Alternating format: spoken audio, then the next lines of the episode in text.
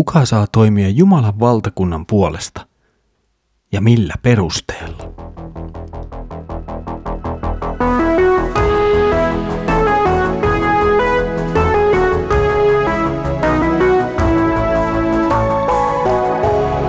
Kirjoitusten pauloissa.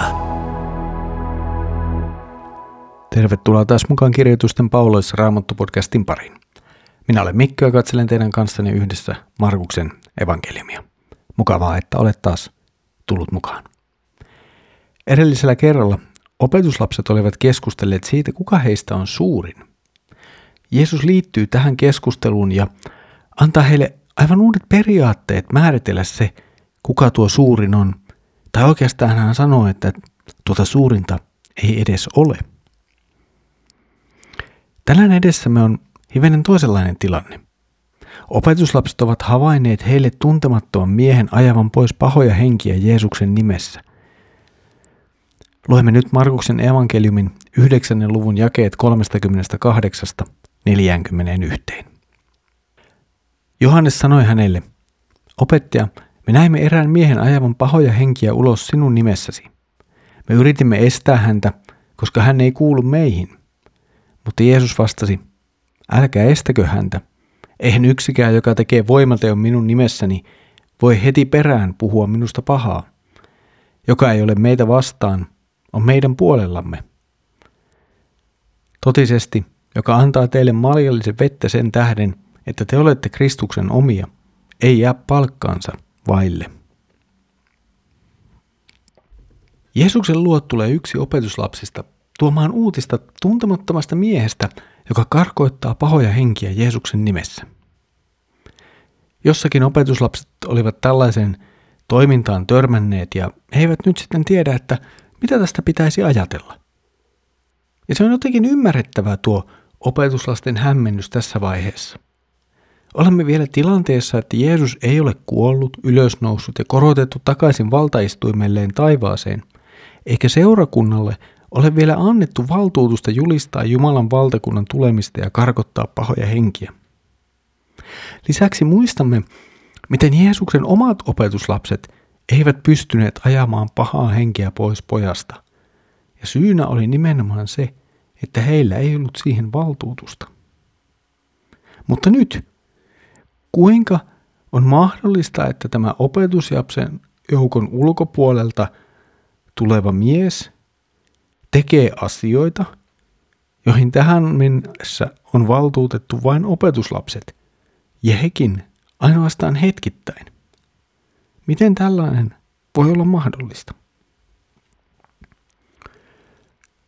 Opetuslasten huoli ja kysymys on siis ihan oikea.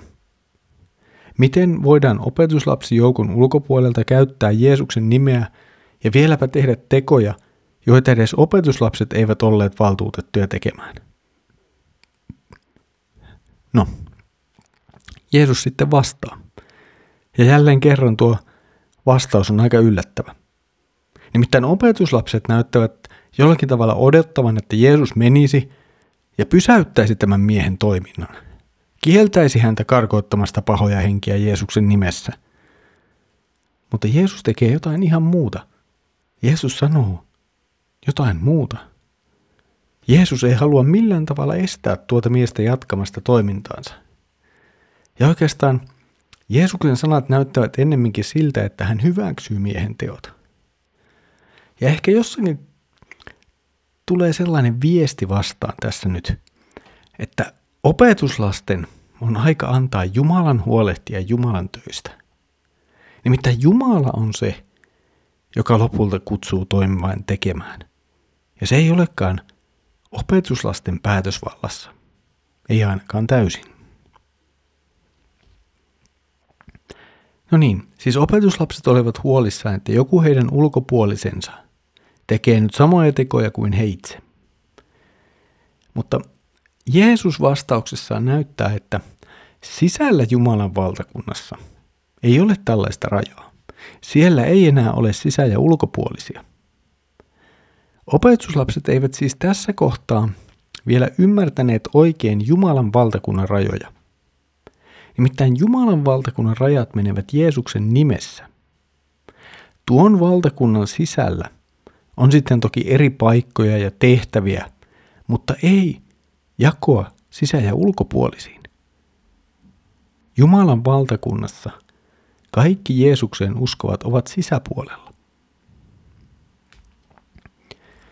Jeesus vielä korostaa sitä, että jos mies kerran ajaa pois pahoja henkiä Jeesuksen nimessä, niin hän on Jeesuksen puolella. Ja tätä viestiä Jeesus sitten vahvistaa vielä esimerkillä veden antamisesta. Vesi annetaan Jeesuksen esimerkissä opetuslapsille, koska he ovat Jeesuksen nimessä, siis koska opetuslapset ovat Jeesuksen seuraajia.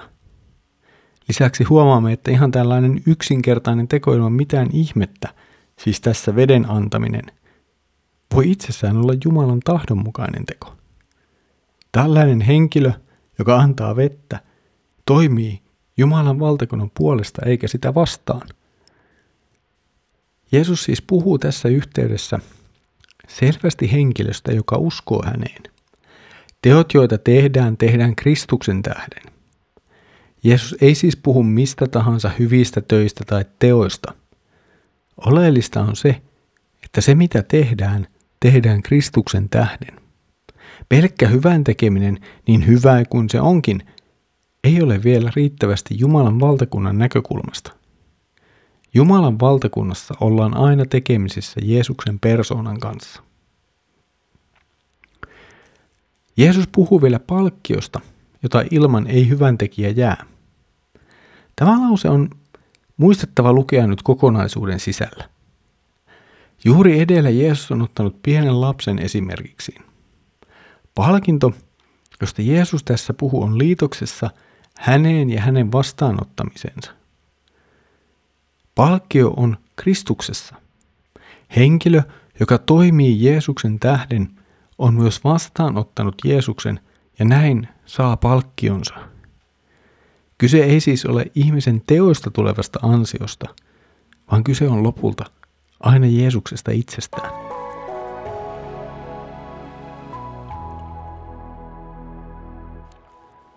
Opetuslapset siis jollain tavalla huolehtivat siitä, että ulkopuolinen pääsee tekemään heidän tekojaan.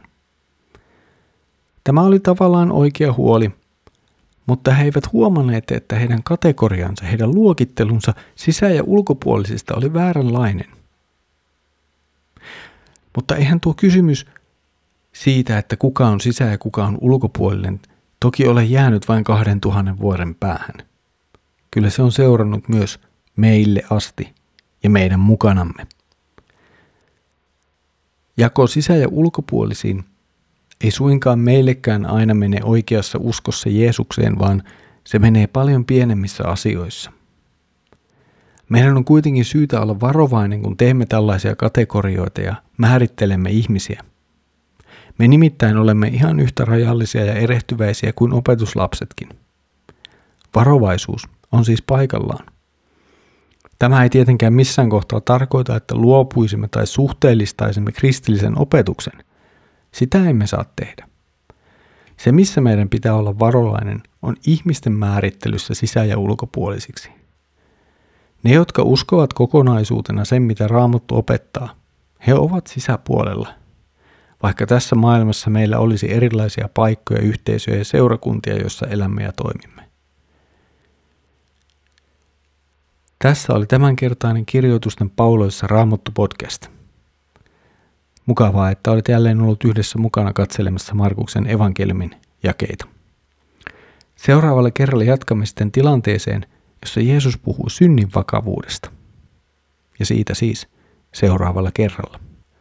Mutta nyt Herramme Jeesuksen Kristuksen armo, Isä Jumalan rakkaus ja Pyhän Hengen osallisuus olkoon sinun kanssasi. Amen.